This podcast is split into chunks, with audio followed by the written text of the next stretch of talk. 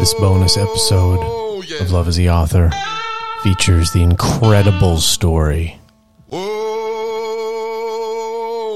of someone I've been mentoring for the last year, Ben Pecorari, Oh, who's now opening a space in Ventura that will undoubtedly be the new spot. Everything, everything, everything gonna be alright this morning. Ben was born sick hospitalized and spent the first few years of his life very, very ill. And later on was diagnosed heavily with bipolar. Ben is a fucking miracle person, and I cannot wait to share with you this unbelievable story of all of what he's risen above to find a reason to live and now offer this his new place, Wants and Needs, opening in December, downtown Ventura, California, on Main Street. A primo location that will feature art, tattoo, music, food, and all ages venue for the youth to be able to see music. This all came about through our sessions working together for the last year. Ben reveals just how suicidal he was when we began our work and you'll hear why and understand. Get ready for a miracle.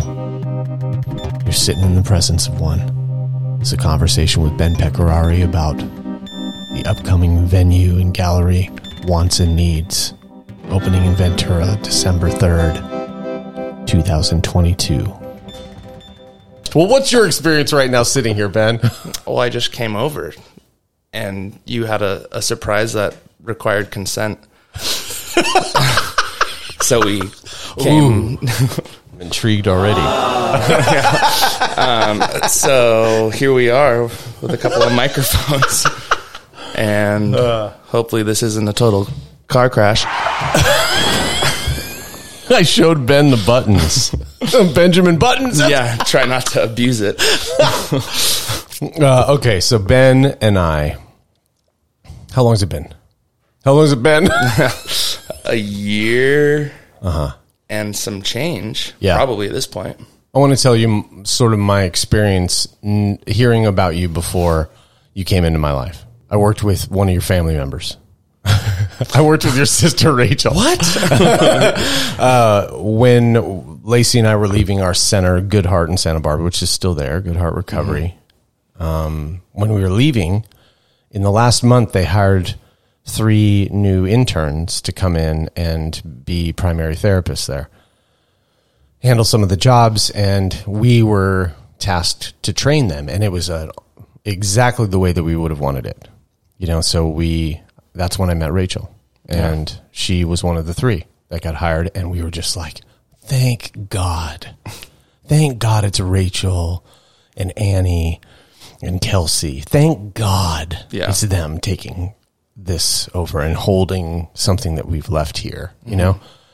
And we got really close in that month and it was kind of like by the end you know we were all kind of sad in this short amount of time to Totally. part ways but i felt very confident about leaving and putting it in rachel's hands. And then months later i started working with her through mentorship. And i had heard about you. I had heard glimpses and that um, Rachel's brother was struggling and had been struggling for a long time. Do you relate to that?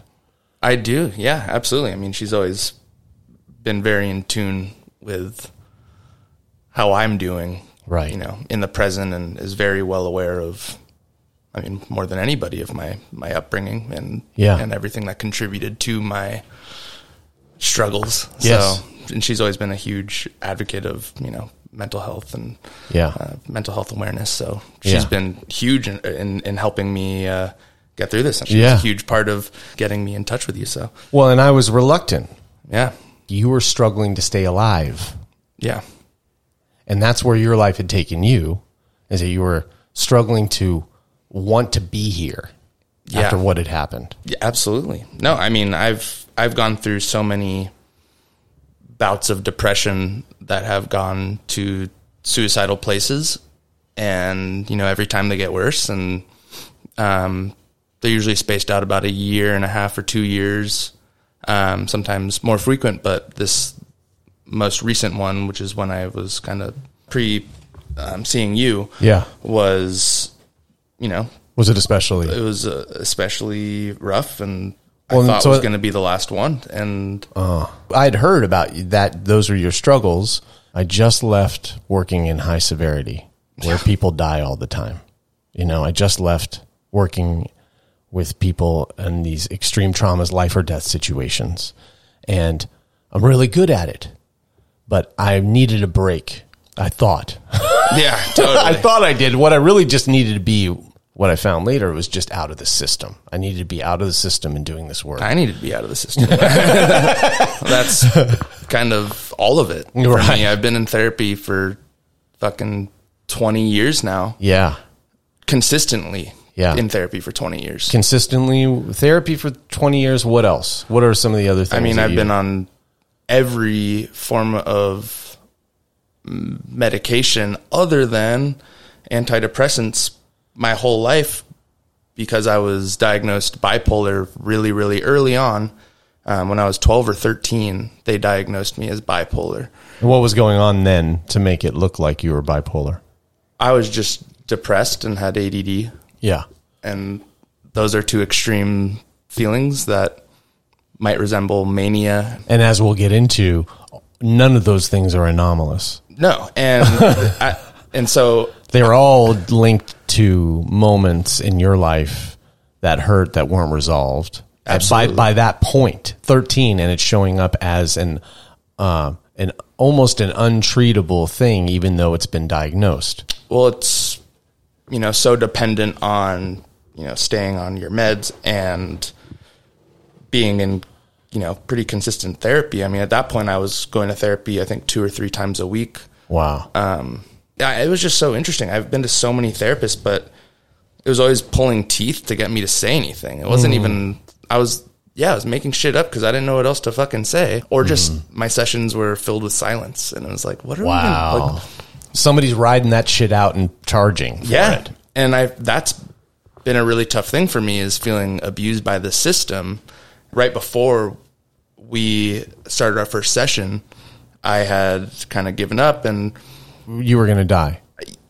oh yeah i was very ready for it and i hadn't made a plan at that point but i was reluctant to try anything because i've tried i felt like i'd kind of just tried everything and Did Um, you believe Rachel when she said anything good about me and that it being different? Did you, did you, were you, did you still have that long term reluctance and go like, well, I'll just, I'll give it a shot or whatever? well the turn on for you was that you weren't a therapist right. Like it just ah. felt more relaxed. I felt like I could breathe and we haven't had any trouble talking. I mean, I Yeah. can talk your I talk your ears off every time we get together and oh, it's Oh, my ears are still here. So that's, I'm hearing about you for a while. And then I go, yeah, no, that's, that's, that's probably not for me before you Yeah. even ask. And then you ask, Hey, I'm interested in doing sessions. You reach out to Lacey and, and of course, all I have is knowing how things have, have been for you. Well, it was also really interesting cuz I was doing a ketamine trial. Oh, wow. Um I did a ketamine trial for 3 months before I started with you. Um, which was supposed to be helpful for treatment resistant depression, which it's is basically like seeing the non therapist. Yeah, and it was just so bizarre because I was way overprescribed um, and was taking ketamine orally every other day for three months. Um, I was taking, you know, easily twice as much as I should have been, which resulted in losing a sense of reality completely. Yeah. Um, so when I started with you, I was just in a really weird place altogether. I was really depressed, and it didn't help with that. And I was just so disassociated with everything at that point that I didn't really understand. And there, that's a really scary place to be when you're suicidal, when Right. you don't know the consequences for things. Yeah. and it is kind of like a dreamlike state. So the timing of all this was just really interesting. I had started going to a new psychiatrist um, who was recommended to me, and he actually re-diagnosed me um, from bipolar to borderline personality disorder. Oh my god! So all of a sudden, I was allowed to start taking antidepressants, and you know, I did. I took the the first one that he prescribed me was, is the one I'm still on today, uh-huh. and it's just made a huge difference in having faith again and all in the system. And it's just Wow. it's a really cool thing to kind of realize. I mean, I wish I realized it a lot sooner. I wish they had realized it a lot sooner. Yeah. By the time you reach out to me to do sessions, are are the meds working?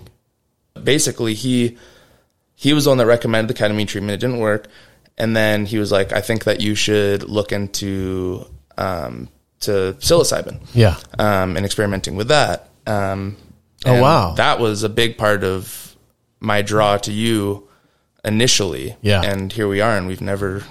Done never a- even done never psychedelics. done psychedelics, and I'm just, really I am the psychedelic man. yeah, I just it was never necessary, but it, Right. it led me to you as part of my my journey of of figuring out how to figure out this depression thing. Yeah. So when when the inquiry comes in for me, I go, well, "What's going on here?" And I think I think uh, even your sister reached out maybe directly to me and said he's doing other things now and he's really balanced, and so yeah, I think it'd be great. And and I was like, "That's all I need, really." We got close in our time together, her and I working not just at the end of Good Heart, but in our sessions, and and and I just really trust where she's been in life and where mm-hmm. she is now. And so that's really it. And that's what it is, is in this process, we become these people that are reliable sources. Yeah.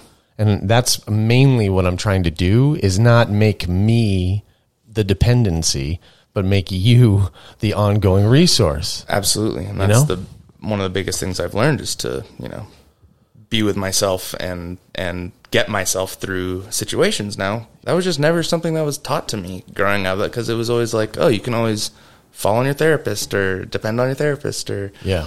I don't regret going to therapy. I don't regret any of it, but I'm glad to be at a point where I can be my own therapist to a Yeah. certain extent, you know, and We got really close. Things started to click. And about 10 months in, you show up for a session and you said, I have to tell you this to begin our session. He said, uh, when I first started working with you, I was sure I was going to kill myself. I did not want to live. And you said, and now I love life. I love my life. yeah. It's and and and I was like, is this the first time that you've ever felt that way? And you s- confirmed it. yeah, there's there's now excitement. That's huge, and been a huge part of working with you is finding the purpose and finding my role and you know bringing joy to others and myself and it's been it's been huge and and here we are and I don't know I don't I don't feel it anymore. Right. That's amazing. And now we're going to Quentin Tarantino this shit and just jump back, like in Pulp Fiction. We're going to jump to some earlier go. scene. You're born into a situation where very early in life you experienced illness. well, I was born sick and was in the hospital for a little over a week for just tests and whatnot. I was really small and ended up, um, you know, from the start, uh, throwing up uh, five or six times a day until I was, you know, six years old. You could see every rib in my body. It was just, Wow. I was just deathly sick all the time. You're and throwing up all the time. yeah, and I, and it's still something that I don't truly understand, and I think just goes back to my nerves and Yeah. Well, why would your nerves provoke you to want to throw up every day? What was going on with your dad? Well, at that point, he was just I didn't even realize, but he was drinking a bunch and um, you know, not really around. But later, it it really became uh, an issue, and Did you want his attention? Do you remember wanting his attention that was unavailable? not really. He's just not an important figure in my. I mean, he's important for a million reasons, but Right. he was not significant in a physical sense because he just wasn't there. I just don't. I don't have really any memories of him being around. Even though you shared a home. Yeah, we shared a home together until we were until I was eleven or ten, um, which is when everything kind of fell apart. And And what's that? Um, he was just going on benders and ended up making some death threats to the family. To you and your mom and your sister, yes? Yeah. And um, he destroyed our house and burned a bunch of stuff and just like took a sledgehammer to everything and just destroyed it. So we got um, restraining orders and he was arrested and Wait, he's arrested by like his brother or something? yeah, his brother, we called his brother because we didn't know what to do. And His he brother's had- a cop. Yeah. At the time he was a cop and um, Wow, Arrested him. arrest. I, I remember bits and pieces and certain days and events, but God bless you for it. Yeah, it's the- probably helped keep you alive. to not, Jesus. you know, disassociating as long as you have. yeah, yeah, it's interesting because it's just so such a, it was such a big deal at the moment. My mom had cancer at the time. and Oh. It was all like just happening at once, and So she's got an invader from the inside and an invader from the outside to worry about. Someone who's threatening her life that she has restraining orders against, and so she's battling this this inside and outside with no escape. Yeah, It's fucking amazing that she's yeah, she's a strong woman, Yeah. to say the least. right. We had security at our house for like years, like patrolling our house to Wow. and he would drive by and and it was just like a You get whole thing. alerted if he was near, kind of. Thing. Yeah, it was like within 30 miles or something, and he had to drive through Santa Barbara to get to work, which is the only way he could get through the restraining order or whatever. Um, so I get texts at school that he was, you know, every single day that he was coming through, and just like, Jesus, no safety No. anywhere in the world. no, So that's. I mean, I wonder why you're not doing so well. At yeah, 11. and that's when I really started, you know, abusing drugs and and alcohol and Well, and then they they diagnose that. They go, you know what? Don't worry, you're bipolar. Don't Yeah. worry. So I'm on 10 different meds, you know. Right. And does this look like? I mean, no. The household is fucking bipolar, homie. Yeah. It's Well, yeah. crazy when you're a 12 year old and Yeah. or a 13 year old and they're throwing around these big words around and and You're you know, broken. hey, you're broken, but don't worry. Yeah, and then it's follow this script. Yep. And follow follow these directions. Now I have a bipolar direction of how to live and yeah, I really felt like I needed to play that role for a long time. It was interesting. Right. And then so so you start getting you're showing all these signs, but here's the thing. In your immediate household, everybody's equally traumatized there. Yeah. Everybody's survivors of a shipwreck.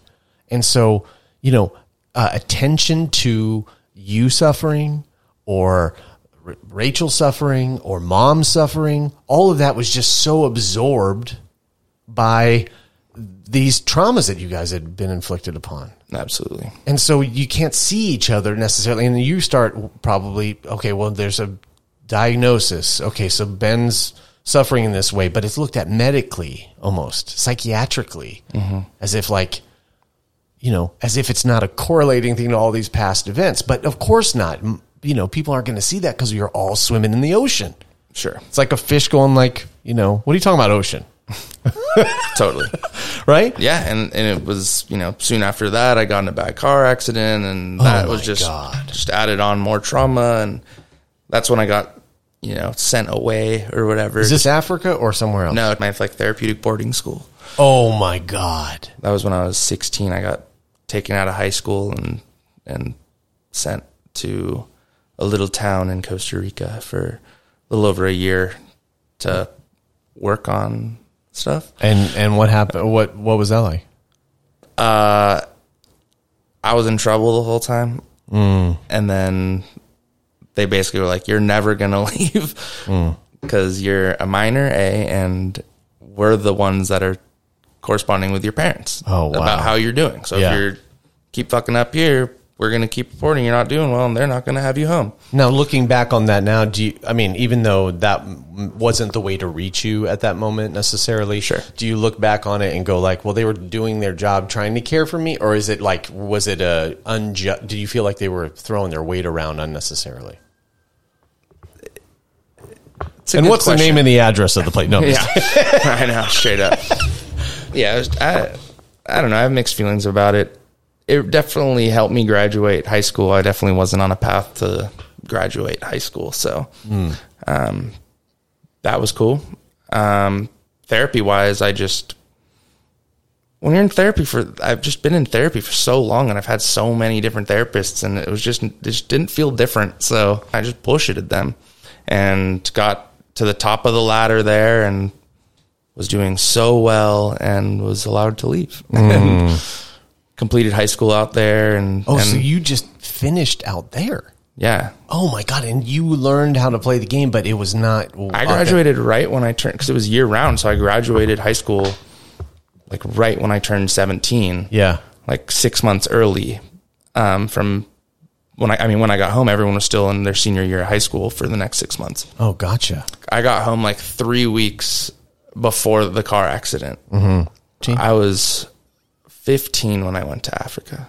And so, so around that time, the the car crash had happened. Car You're- crash happened. You're traumatized on top of traumatized on top of traumatized. Sure. Yeah. There's layers I know. that we can laugh at Such now. a innocent sounding trip to go to Africa and do this, you know, service trip and and what appeals to you at this point? We were just getting really into drumming. There was a couple of music courses that we we could take and dance courses that were just really rad. Oh, sweet. Um, Learning and it just felt like about a the lot drum of freedom from the birthplace of the drum, as yeah, Chuck D said. it was it was an incredible, you know, sounding trip, but it was. I mean, I abused the hell out of it. Did you? know? Oh yeah. In I what got, way? I got drunk and Oh, I was okay. getting just Thank God. I had a great time, but Yeah. uh, yeah, but it turned into such a serious, uh, you know, reality check for me. Yeah. Um, in certain part, in er, in certain regards, I Well, guess. let's talk about that big thing that happens in Africa. That's really a peek behind the curtain, as far as I'm concerned, of who you are. This you that's emerging now, and this you that I've known all the time in sessions. just kind of a cocky sound. Like I feel like it's like such an ego story. I, I just, I'm happy You're to talk opposite. about it, but You're the anti-ego. well, thank you. Yeah. Yeah. So that's where it's coming from. So I'm asking you, don't worry. You're not just telling us, regaling Yeah. us. That's ego. Yeah. I'm asking you, what happened in Africa that was insane? being in Mampong, which is the town we were in, um, just like a town of like I don't know, it's like a village of like 200 people maybe. Um, that's where our service project was. So we were building the school and teaching English and um, you know just doing all this volunteer work. And um, the moment we got there, the chief of the village um, kind of sent his son to look out for me and just kind of pulled me aside right away to not do the service stuff, which sounds shitty. Um, but instead of building and stuff, it was that was so weird. But I was, you know, with the chiefs of the village, and I was like hanging with them and walking around and, and That's what doing all, the greats do. it was just so bizarre. I was like, I'm here to like work and like here I am wearing the clothes that they gave me and Oh just, my like God, it was just really? yeah, that was, the Chiefs gave you? yeah, was- yeah, dude, off his back. It was like cra- a crazy experience. So then this crazy thing happens that just, and he, he shows you your power. He tries to. Yeah, so we're we're in the classroom teaching this group of kids English or something and there's all this we can hear all this commotion outside so you know, I like kind of poke my head out and there's just like a group of people standing around and it's like this whole thing. Um, so I go back in and telling everybody what's going on. And then the chief comes over and, and is like, we need you. And I was kind of standing there like, are you looking at me? Like me? So I ended up going out there with the chief, um, and told everybody to like stay inside and, and, you know, I'll be right back to explain what's going on. And, you know, mind you, we have two, you know, like leaders of the group that are like adults. Yeah. And He then- said, we need you. yeah. So I go out there and there's a, you know, a lot of commotion and big group of people. And, um, turns out there's a dying woman who was slaughtered with a machete. Um, and then, you know, next to her was the, the guy who did it, who was getting his ass kicked. Oh, yeah. they were just beating beating him down and, Wow. and throwing rocks at him and it's a whole thing. Um, and they wanted my guidance on how to go through this, I guess. Or I, I, I don't. It was never very clear why I was involved. Um, but they ended up telling me that it was his, you know, third third strike, and he was the town drunk, and they ended up tying him up and They putting said, him. "What in- should we do?" Though, right? And what did you say? I said we should probably get the police involved. You know, there isn't a police station here. There's, there's nothing here. Yeah. You know, for miles. And so they were just like, we're gonna it's this third strike. We're gonna take care of it. How we take care of it. And they tied him up and put him in the back of a truck. And you know, all of a sudden there's all this commotion again. And I'm like, we know what happened. We we've figured this out. Yeah. Um, how could there be more commotion right now? Yeah. Um, and you know, in the it was like out of a movie. In the distance is the son of the woman who was killed running to see what was going on. He came over and, and he got in the back of the truck and you know was beating on the guy and and then they put the the body in the back of the truck and just like a dead body, the culprit and the son in the back of the truck. And they were just I mean, you know, they took took care of him, I guess. Um, but that was a, a big moment. And that was the first body it, I, I'd ever seen. And it just was so beyond gruesome. Um, really stuck with me. Um, How did you handle it? Are you crying? Are you standing still? Are you frantic? What's no, I'm like really calm. wow? It was like a really, I mean, it was not a calm moment, but it was intense, obviously, but it just was like, just felt so ordinary. It was Yeah. really bizarre because I just felt like, it, it didn't feel like you're in Santa Barbara and someone just hacked somebody with a machete in Santa Yeah. Barbara. Like that, I don't know why, but that's just, That's, That's- incredible. you know, headline news, you know? Yes, for and this sure. just was, you know, this never made the news. There's no news, you know? right. You know, You're I, seeing natural, almost like natural law without um, commercialism. Yeah. And without like uh, uh, media and all that. You're just seeing like a, a, a actual happening of an event and human beings being asked to come up with something to deal with this Yeah. event. And this is the way it's always been done, sure. you know, until now, like you say. yeah, yeah. So a few days later, actually, I got probably the sickest I've ever been in my life, um, and was being driven around to different hospitals in Ghana.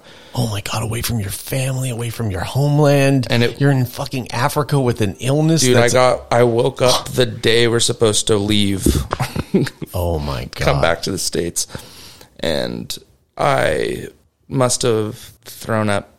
I just couldn't stop. It was, you know, oh. and I thought I was going to die. I just I went to like a million different hospitals. I didn't. They didn't think I was going to be able to fly.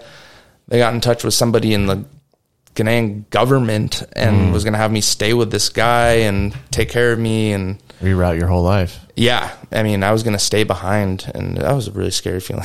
You might be a, a chief in a tribe right now. Yeah, if that right? happened. so I ended up being able to fly home, and that was that. But then, you know, three weeks later, I got in my my car wreck, and Jesus, it's after and then it's maybe a month or two after that was when I got sent away to Costa Rica. Costa Rica, and What was your the accident, the trauma to the body like? uh, I had no trauma to my body, which was great. We basically we just we drove off a ravine, Yeah. um, going like 100 miles an hour. Wow.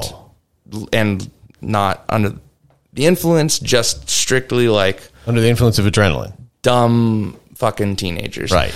Right. Um, Hormones. Yeah. So um, I was in the back left, so that was the apparently the best place to be in a car if you're in an accident. Um, because the driver usually turns away from themselves just instinctually. Yeah. Um, and then my buddy Eli, who I went to Africa with, was in the same car accident. He was in the passenger seat and got the brunt of it. So he got third degree burns, you know, all over his body, and um, was in the um, Sherman Oaks burn center for like three weeks, I believe wow. Jesus. and I, I just I couldn't sleep. I had night terrors. I had you know flashbacks during the day. I, I mean, it was I was messed up from it. He's Um, Eli sounds like one of your only um not tied to the story sources of love in the world that's like enduring through all this. Yeah, and that's why I live with him today. that's amazing. Yeah, you guys are roommates. yeah, And you're a drummer, I am a drummer. a walking gallery of tattoos, I mean, just filled to the brim. I know there's still some room. You got some, you got a head left or something, maybe some uh, Yeah, inner thigh shit or Yeah. something. But um, you know, you and I bonded through the work speaking about Harmony Korine, and to me, you're kind Totally. of you're a Harmony Korine to me Thank you. That means a lot. and we're about to do a, a harmony Korinish project We are. together and that's what this whole podcast is about but but talk about what um, what you're into what are your favorite things It's crazy because you know a year ago you're not into anything, and yeah here we are, and I just could talk forever about my interests. I'm just. when did you get your first tattoo I got no. I got my first tattoo on my 18th birthday, oh nice and then I got my second tattoo the next day, and that was kind of the pattern. yeah you know, did you grow up with skateboard culture I grew up skating, yeah, and who'd you like I was never very good. Um, were you a Powell Peralta person coming from well, Santa I grew Barbara up, yeah, I grew up in with Ari Powell and and a lot of those guys. oh really is that Um, George's son. relative oh son okay Yeah. gotcha Um, that's cool yeah, so I get like boards from him and stuff, which is cool. Yeah. Um, but no, that was that was short lived. I got into BMX shortly after that. And Uh-huh. That was kind of the vibe, and I thought I was really cool. And Mm-hmm. I BMX'd a bunch and and listened to like Iron Maiden and Judas Priest and Motorhead and Mm. got into that scene, which was really fun. Um, and you've been a drummer Well, what got me into drumming initially was going to my my first concert was the Commodores. It was just like a fat drum fill at the beginning of Brick House, and dude, that was like what did it for me. yeah and so funk was a huge, huge part, you know, alongside with metal. I was just all over. I've always been all over the place. I mean, I don't have any. There's no cohesion to any of my tattoos or anything I listen to. Like you know, I I threw on my on repeat on the way here, and it was like going between black metal and like the saddest, softest country folk and everywhere in between. It was really fun, a really fun drive. Um, but yeah, I'm, I'm into gardening. I'm obsessed with gardening now. And Yeah, the bonsai thing has come in in the last year. Yeah. right? like in, since From we've been working together. You It gave came- me- dude, that's insane. you it came from me giving you that. little fucking kit. what? Yeah. Mm-hmm. That started this love affair that you have. I still haven't put that together. yeah. And now we've got like a big vegetable garden, which is kind of my new thing that I'm really into. And, uh, growing pot for the first time, which is really fun. Right on. Um, well, how did I you mean- get into bartending? Because that's been a huge. I got into bartending because I was a dishwasher at a really shitty restaurant in Santa Barbara, and um, Do you want to name it? No, I'm just kidding. they're not even around anymore. Okay. Thank God. Um, yeah, yeah. Um, it's a health risk. oh, such a shitty job. I got paid fucking like forty bucks a shift. I swear to God, after taxes, it was like this is not worth it at all. I don't Yeah. know how I'm still doing this. Um, but my bandmate Mike got me. A, was working as the manager at Sama Sama. Big shout out! I actually went there last night. um, so food. good. The bar next door, the Good Lion, and they needed a door person. so I was like, all right, like it paid better than my dishwashing gig, so I started doing that. And then they were like, we need a bar back, and then from there, floor server, and then you want to take your big hundred test. You want to do do the big classics test and start bartending. We'll teach you. And I was like, sure. Was that sexy to you? That was sexy to me It was. quickly I became obsessed with it. And um, once I started bartending, I kind of just got thrown into it, and I just fell in love with creating it and the you know high energy and meeting all these cool people. I've met so many people. I know everybody. You know, not on a, not even on a name basis because I just And probably some of their secrets. yeah yeah right. And uh, so I bartended for six years maybe You're saying up until recently. Yeah. Well, m- one of my favorite stories is you leaving the Good Lion and and and and how you got the job Oh yeah. at Sushi Bar, which is like the premier sushi place in California, Nevada. Where where are they? They're everywhere. They're, dude, they have. They're trying to open up. I think they have like six right now. Michelin star place. It's the place that you go. yeah, it's a ten seat omakase, um, seventeen bites of food. But I got hired there while tripping really hard on mushrooms. um, the day after I got my hands fully tattooed, and and you had some drinks in you too. Oh, I was hammered. I- you got hired. dude, on the spot, they took me to the kitchen or the like back area, and I signed paper like hammered. Dude, okay, so Tripping, you like- went in to eat. Yeah, I went in to eat. And it's I've been there. You had me there, and it's Yeah. literally like walking into a bo- like a box. You're, Yeah. it's just there. It is, and there's no there's not a lot of room. It's sit just at the counter You sit at the counter, boom, and so you're there, and you're tripping balls and drunk. I get really confident when I'm drunk. and they give you a job on the spot. They didn't even know I was a bartender. They just wanted me to be there, Dude. They were gonna just fit me in where they could find me, Right. you know, or where they where they needed me, And that's so- what the chief saw, man. It's the same thing. Yeah. And don't worry, I'm saying it. I, I don't even know Yeah. if you believe it, but I'm telling you, Thank you. it's the same thing that that I've saw from the beginning. Yeah, I'm just. I, I mean, there's you know a lot of good that came from bartending, but I'm I'm really happy to be moving on to some other projects. So while you're there at that job, which is it pays well, but it's not ideal. I mean, any place that might hire somebody uh, completely wasted might have some internal shit going on. Yeah. But while you're there, you and I are doing sessions, and and I remember where Harmony Korine, the writer and director of like Gummo, he wrote Kids, and he He's an enigma. he is. He's art all summed up into. He's the embodiment of art. He is. which is irreverence. He yeah. I mean, him on Letterman uh, in the '90s or whatever, where he's going on as a guest, and you see this arc of he's like a Andy Kaufman type I was just gonna say he's Andy Kaufman. He's like the epitome of depression and that like almost Elliott Smith era vibe and Functional Elliott Smith. yeah yeah. functional, yeah.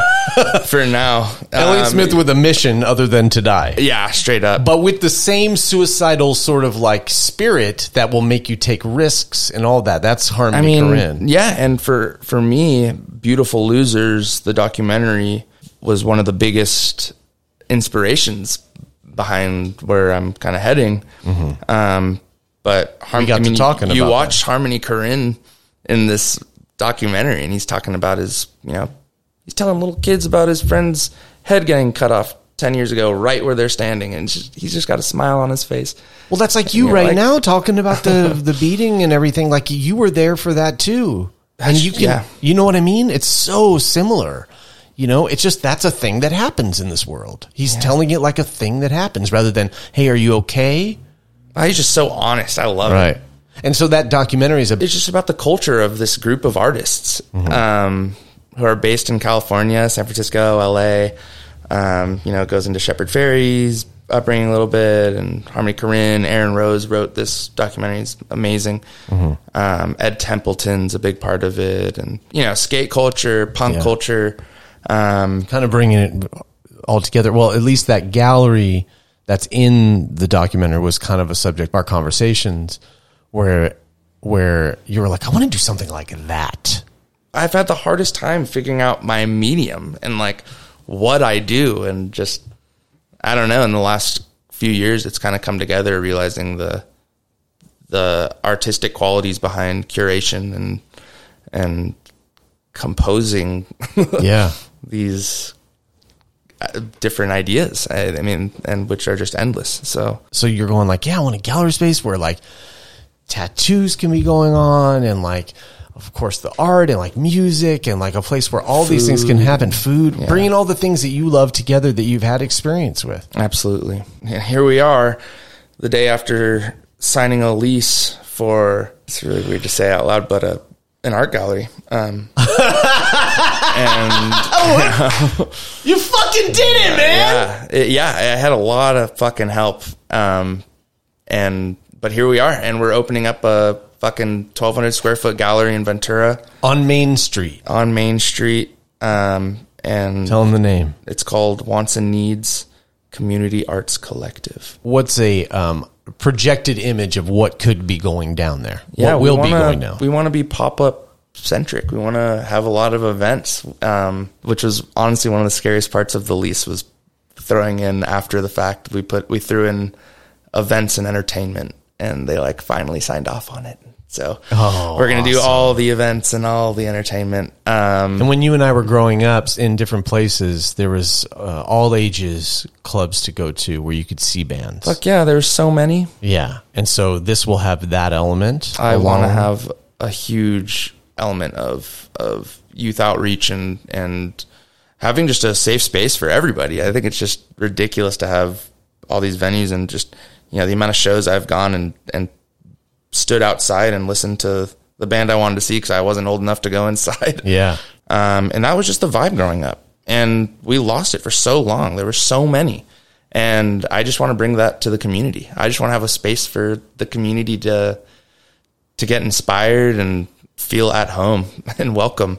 and you invited me to have it be where I do my spiritual work. Absolutely. And I love also that the last time we spoke, there was sort of uh, an emphasis on a place that that kids can come and and and feel safe. Yeah, and it's becoming a bigger thing. Um, I know at least down south in LA, um, there's a few companies doing it where they're doing mocktails and really bringing the craft to to you know non-alcoholic spirits and drinks and cocktails Abstinence. and yeah. And I'm just so not a I don't know. I love hardcore culture. Don't get me wrong, but there's something about the straight edge scene that I'm just i i haven't grasped. Um, and that's not what this is. Mm-hmm. Right. Right. Um, It's I want to be say. very clear. This is not a straight edge thing. It's not a all. sober event. It's just not not a sober event. Yeah. we just want to have it be a safe space for everybody. Right. It's a beautiful space with a loft, hardwood floors, tall ceilings. Oh, it's gorgeous. Right on Main Street, down towards where all the thrift shops are, down by the park and Yeah. and uh, and City Hall. Just right there, prominent.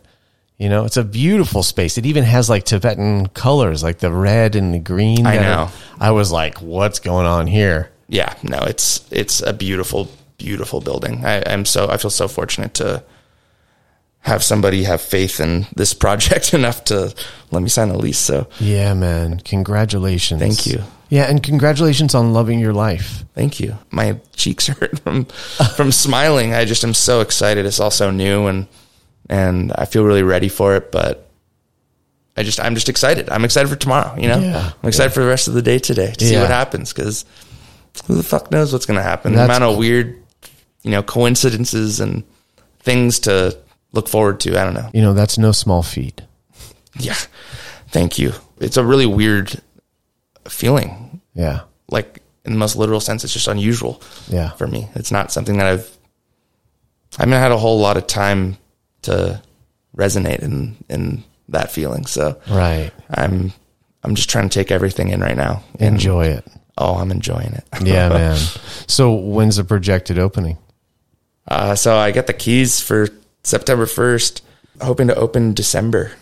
December. December's Perfect. what what I'm shooting for. And we're going to do an opening event We're gonna do an opening event together. and it's going to be what has gone on here, something within Absolutely. spirituality and exploring that and healing and with music and special guests. Oh yes. I cannot wait to tell the world. Well, So, and I'm looking forward to working. I start work with your roommate and best friend next week. yeah, We begin our sessions. and we're stopping ours. Yeah. And I've worked with your mother now. I've worked with your sister. I've worked with your cousin. Yeah. It's a really interesting thing. Yeah. Even if it was just all about getting to a place where you could help a family with this level of trauma, it would have been all worth it. So uh-huh. much fun. Even the car crashes that I've been in and the homelessness and all this stuff. So much fun to get to do this now with all of you. I love to hear that. Yeah. I know we're all very grateful for you. So Way to go, man. thank you. Yeah, thank you for everything. You know it.